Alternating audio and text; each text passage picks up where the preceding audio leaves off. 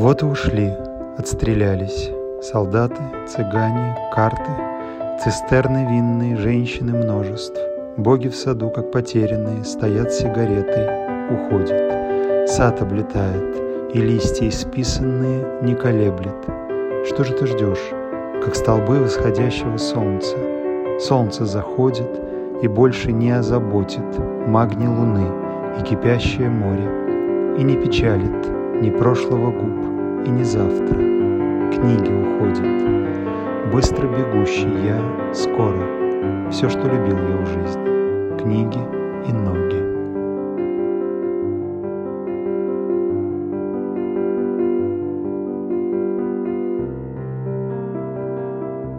Книги и ноги. Это подкаст о книгах, до которых все никак не дойдут руки.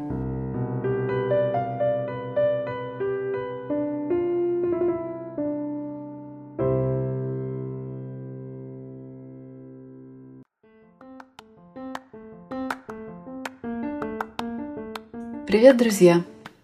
Вы слушаете подкаст «Книги и ноги». Меня зовут Наташа Хигази. Сегодня я прочту рассказ Евгения Замятина, выдающегося русского писателя, автора романа «Мы». Совсем недавно, этим летом, на русском языке вышла первая полная биография Евгения Замятина, написанная британским словистом Джули Куртис. Книга называется «Англичанин из Лебедяни. Жизнь Евгения Замятина».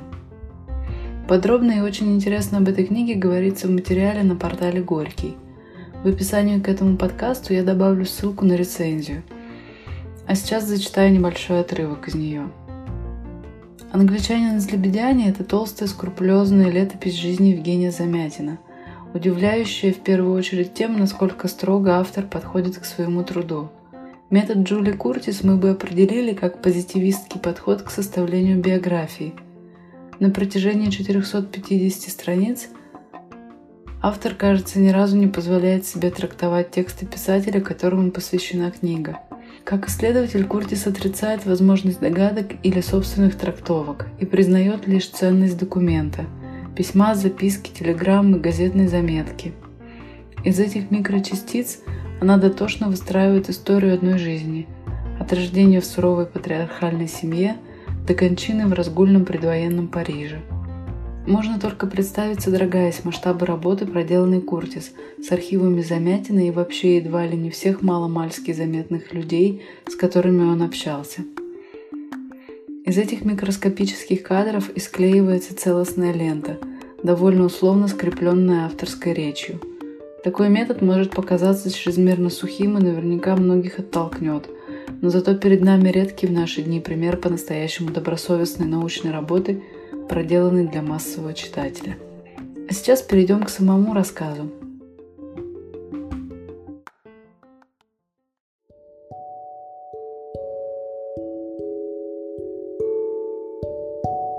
Евгений Замятин, апрель, 1912 год. На улице солнце, дорога просохла, вьется апрельская легкая пыль. И так сладко больно глядеть на первую пыль, что может даже слеза застить глаз. А может, и так это облако мимо летит, и никакой слезы нету. Что правда за глупости такие? А больших? Это вот да, больших Насте жалко. Уж, наверное, не могут они понять, что за сласть. Сидеть вот и на первую пыль глядеть. Настя, будь ее воля, день будь лёхонек тут на окне просидела. Ты дела, нельзя. Одеваться, в гимназию идти, книги, шляпа. А вчера он про шляпу сказал. От вашей шляпы одни фикции болтаются. Пора бы ее в печку. А ну ее правда. И шляпу под стол. Золотую косу через плечо, вниз по ступенькам, через две, через три. У ворот липа. Листьев нету еще. Так только дымка зеленая, повитая солнцем. А под липой он стоит, чуть пробились усы, и любимое у него слово – фикция. Каждый день стоит тут и ждет, и каждый день воробьенком бьется сердце у Насти. Потому что еще ни разу не объяснялся он. И как знать, может сегодня вот и… А тут еще вчера пари это. Настя ему проиграла. За то, что спросили, а двойки он все-таки не получил. Мало ли, что он теперь может потребовать. Настю провожал всегда Коля до старых городских от зеленого мха корявых ворот. Тут, прощаясь, Коля вспомнил случайно. Совершенно случайно. Ах да, пари-то мое. Вот, чуть не забыл. Держит Настину руку, не отпускает, покраснел весь. Голос чужой стал басовитый со страху. Я могу потребовать. Я ни при чем, вы сами зачем затеяли. Духу набрал и головой в воду. Ух. И вот, хочу вас теперь поцеловать. И вы должны, потому что пари. А то подло. Нагнулся к Насте. Повторенный эхом нежный, чуть слышный звук. И Настя ни чуточки даже не осердилась. Ну хотела же, правда хотела. И увернуться тоже хотела, а вышла. Не увернулась, а может быть даже... Глаза Насти на минуточку малую закрыла, под ногами качнулась. Да, наверное, знаете, видели. Вихарьки такие в апреле на улицах бывают. Маленький прозрачный закружился и уж глядь оторвался от земли к небу. Вот и Настя теперь летит так и не знает. Где, когда, что. Глаза открыла, очень плохо все видно. И не понять, куда Коля девался и откуда взялась. Стоит Алексеевна перед Настей. А, Настенька, здравствуй, милая, здравствуй. Что же это так, с кавалерами ты уж на улице стала теперь целоваться? Вот оно как. Так. А сама все ближе подвигается, и, видать, уж волосы на подбородке у Алексеевны, на бородавках, трясутся от радости. Ах ты бесстыдница! Ах! Вот погоди. Вот мамаше про свирочку заздравную отнесу, я ее про дочку-то ее обрадую. Что говорить? Что толку просить Алексеевну-то, старую девку-то эту? Да разве ее упросишь? В гимназии забудется все на минуту, закружится, пропадет в веселом весеннем шуме. Такое ведь за окном солнце. И вдруг бледнее день, и клонится, вянет Настина голова. Об этом, о самом моем, об этом будут вслух говорить. Ох! Звонок. Конец. Но домой нельзя еще идти. Дождь. Столпились все внизу в раздевальной, открыли окно в сад. Там зеленое притихло, все испугалось. А ну-ка вдруг конец веселому маю, солнцу конец. Нависло, потемнело, а Настя о своем. Как все это быстро вышло и просто. Должно быть все ужасное просто. Вдруг как запрыгают светлые капли, как засверкают, то-то потеха. Набросились на зеленые, шумят, шебаршат. Буйную какую-то школу ребятенок выпустили на перемену, и они подняли веселый садом. И опять смотрит солнце, еще яснее, умылось.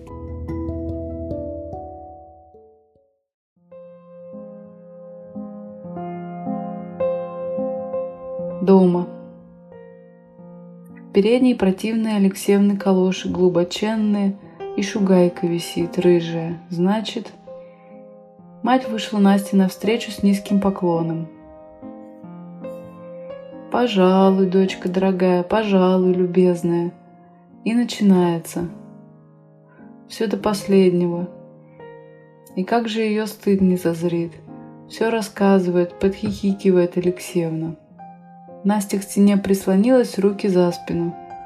Господи, помоги, Господи. А Коля говорил, что не верит уже, и что надо выйти из детских рамок. Нет, Господи, нет, помоги. Мать зажигает новую папиросу. Ну что же, правду сказывает Алексеевна-то, а? Правду. Сгорела вся Настя, но глаз не опустила. Правду, а? Сознается, глаза пялит еще. Да если ты с этих пор... Что же из тебя выйдет? Господи, батюшки, наградил ты меня. Алексеевна головой покивает, вздыхает, гладит бархатный свой редикюлец. Ох-охо! А этого героя твоего, Я его юбошничать отучу. Мать стучит маслаком по столу. Я его отучу. Нынче же вечером вот поеду и директору реальному все расскажу. Попрут, так ему и надо. Нет, вот оно когда ужасно это. Очень тихо Настя сказала. Хорошо, если ты правда директору, то я знаю, что сделаю. Что же, только посильнее перевеситься за окно, и вся недолга. Небось, тогда мать пожалеет. Да уж. Каково? Она еще смеет грозить. Пошла сию минуту в мою комнату, и чтоб шагу не смела. Удерет? Ну нет, чтоб не удрала. Да ты никак, Алексеевнушка, уж уходишь. Ну прощай, прощай, спасибо. В воскресенье-то обедать, гляди, не забудь. Чтобы не удрала дрянь девчонка, отобрала мать у Насти чулки-башмаки и в комод их приперла. Одна осталась, села Настя на кровать, согнулась, тоненькая, в три погибели, спрятала слезы в подушку. Как все ужасно, как все стыдно. Если правда директору, так ведь это же... Ну, его хоть по крайней мере так, басово, не запрут. Вот ведь не зря он говорил о неравноправии девочек с мужчинами. Вот, отсутствие демократического строя, неравноправия. Вот теперь и сиди без чулок, позорно. Почему так обернулось, неизвестно. Но только самое горькое сейчас Настя без чулок, босиком. Ноги под платье запрятала, плачет и плачет, и конца краю нет Настину горю. По белой занавеске ползет вверх любопытное солнце. Нашарила прогалок, пробралось внутрь. Золотым сиянием напитала розовое Настино ухо. Слезла. Рядом с золотом волос легло на подушке на мокрой. Досуха выпила Настины слезы. Настя поглубже засунула руки под подушку. Там очень хорошо, прохладно. Улеглась поудобней. Ах, если бы она была красавица, бледная, и глаза бы... Коль, впрочем, любила бы все так же. А зато уж большим бы этим, уж им бы она показала. Глаза бы вот так сощурить. Целовалась? Да, целовалась. Да, хочу, вот и буду, и все. А потом бы уйти и жить с Колей, и с рабочими. И вот вечером они собираются на заговор в нашей комнате. А, вы, стала быть, его жена? Да, я жена. Ну, значит, мы можем при вас. И очень хорошо, и весело. А их еще больше. Схватили ее за руки. И через все комнаты. Только лампу у папы не разбили бы в кабинете. Готово. Ну вот, господи, ведь говорила же. Вот и сиди в теме. В теме. Посадили, так и есть. Посадили в гимназический подвал. Вот ведь всегда боялась мимо ходить. И теперь так далеко голоса сверху. Настюша, Настюшенька. Это няня, милая няня, я тут, спаси же меня, я тут. Настюшенька, да что же это? Наплакалась, да и заснула Милуша. Милая няня, обнять бы, спасла от страшного сна. Но за нянькой мать всю ужасную свою жизнь вспомнила Настя, от няньки отвернулась. И вовсе не спала, оставь, пожалуйста. Нянька на столик у кровати поставила тарелки. Обед. Такое уж положение. Наказанным холодный обед. Ешь, говорит мать. Нечего фордыбачить-то. Напрасно беспокоились. И не подумаю. Ну, была бы честь предложена. Катерина, уноси. Сокрушенно качая головой, нянька уносит тарелки обратно. А есть Насте хочется до того, что... Ну, хоть бы хлеба корочку. Настя кричит вдогонку. «Постой, постой-ка, вот что!» Проглотила слюну, еле-еле одолела себя, но одолела. «Нет, я не то, не хочу. Я... Да, вот что. Принеси мне книги, нянька, в ремнях которые. Ну да, в передней. Ведь вот еще дело-то какое. Вызвалась завтра Настя поправляться по истории. Завтра последний день. А какая уж тебе тут учеба, когда одно в голове. Поедет мать и скажет директору. Поедет и скажет. И тогда перевертывает Настя страницу. А что, бишь, это было? О чем на той-то? Как будто и не читала. Только всего и вспоминается. Внизу страницы в уголку треугольник нарисован. В треугольнике глаза и рот, и приделаны удивительные усы. Мать сидит тут же в кресле с закрытыми глазами. Вот вынула синий флакон, нюхает, морщится. Мигрень, ага, так тебе и надо, так и надо. Это за то, что... И вдруг роняет Настя книгу. Снизу звонко кличет голос. «Настя, вы тут, а? Идите в крокет играть!» «Тише!» Слышит Настя, бьет сердце в набат. Не шевельнется. «Да идите же! Ну чего вы в самом деле? Не притворяйтесь! Я же видал вас в окне!» Колыхнул занавеску ветер вечерний. «Нет-нет, не надо туда, не глядеть!» Ухватилась Настя в книге за чужое, колючее какое-то слово. Верцингетерикс. Верцингетерикс. 10, 20, 40 верцингетериксов. А снизу? Вы даже говорить не хотите? Но я в последний раз. Коля, милый, да хочу же, Коля, хочу, кричит Настя неслышно. И опять. Верцингетерикс, верцингетерикс, верцингетерикс. Еще минуту глядит Коля снизу в окно. А, она молчит. Значит, все это, и что утром нынче было, все фикция? Ну хорошо же, ну хорошо. Хохочет Коля нарочно громко и идет к красному колу. К Варюше. Очень уж курбастенькая она. Варюша тумбочка, правда. Все равно, пусть. Будем, Варюша, с вами играть. Не вечно же быть врагами. Да и кроме того, от ненависти ведь один только шаг до... Заливается на верхах курбастенька Варюша. Смеется Коля. Играют. Все слышно, все до капельки слышно наверху. Ему все равно, ему весело. Верцингетерикс. Верцингетерикс. Все кончено, все. Солнце ушло, небо пустое. Конца нет пустоте. Темно веет ветер закатный. Перед уходом мать зажгла лампу. Кончен день. Но не радует Настю и материн уход. Ведь кончен же апрельский светлый день. Кончен. И страшнее всего. Сейчас велит лошадь запрячь.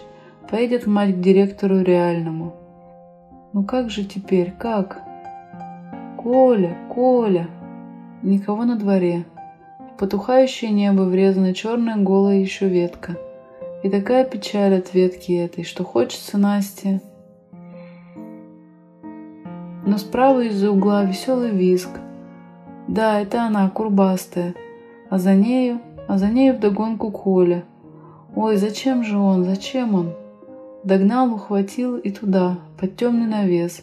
И под навесом темно. Чуть-чуть вот нажмет еще Настя зубы. И, кажется, хрупнут, и рот будет полон жемчужных крох. Теперь надо, теперь уж пора, все равно. Глянула Настя вниз, так близко белеют плиты. Страшно и жаль.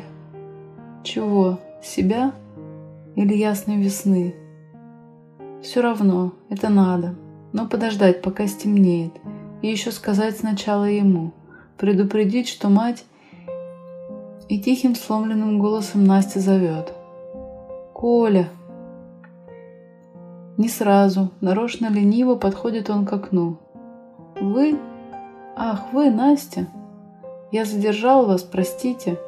Мы играем». Крепче держится Настя за подоконник. «Я ничего, Коля, я только... Ведь мать сейчас поедет. Она хотела сказать вашему директору про сегодняшнее утро». И теплится Настя. Вот услышит он сейчас утро и вспомнит, и все будет. Сегодняшнее утро? Вот пустяки-то, Коля смеется. Пустяки? Господи, это пустяки? А ваша мама с мопсом уехала, я видал. Ни к какому, значит, не директору, а кататься. С мопсом-то к директору, хо. Настя задернула занавеску. Стыд, стыд, стыд. И хуже всего, что мать с мопсом. но смиряет себя. Теперь, как перед причастием, надо простить, и его тоже, потом подождать, пока совсем стемнеет. И, стоя за занавеской, Настя шепчет: «Милый Коля, я тебя прощаю. Господи, помоги простить, помоги все простить».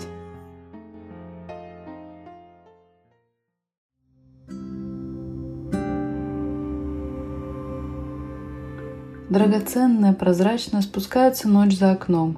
Тонкая, гнется тонкая, без теней, без шепота листьев. Нежно-зеленая трава затуманивается грустью, чуть-чуть лиловеет.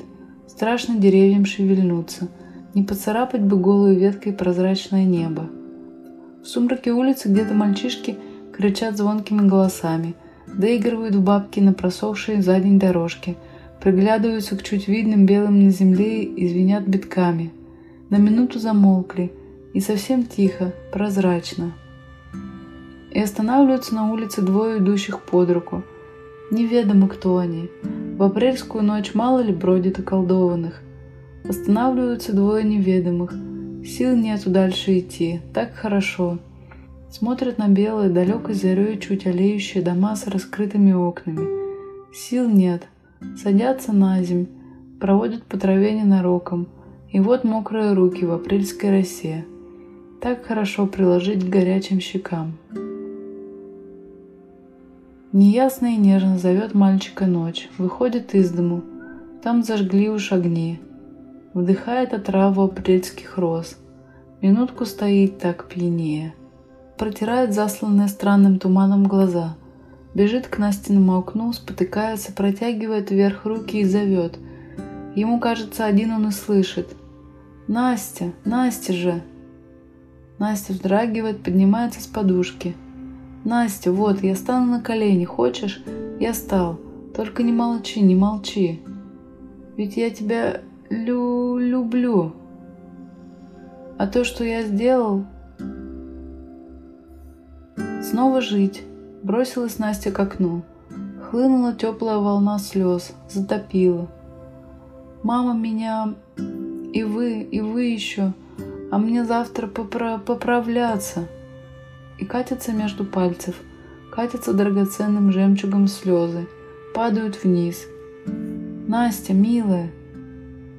Вот, ведь я знаю, знаю же, если бы я был с тобой, ты бы простила. Ведь я бы тебя, ведь я бы, не знаю что». Где-то сзади открыли окно, глядят и смеются. Ну и пусть, ничего сейчас не стыдно. Все для Коли фикция. И не встанет он с белеющих каменных плит. Со слезами Насте мешает смех. Вся нагибается из окна вниз, протягивает руки. «Милый мой, нет, не достану, не могу тебя достать». Секунду молчит. Увидела, наклонились сверху над ней неяркие весенние звезды. Обрадовалась, вспомнила. «Коля, а ты знаешь, ведь я хотела за тебя броситься вниз, вот сюда. Теперь бы уж бросилась. Звезды, погляди». Из открытого напротив окна смеются. Ах, пусть смеются. Они не понимают, большие. Не могут бедные понять.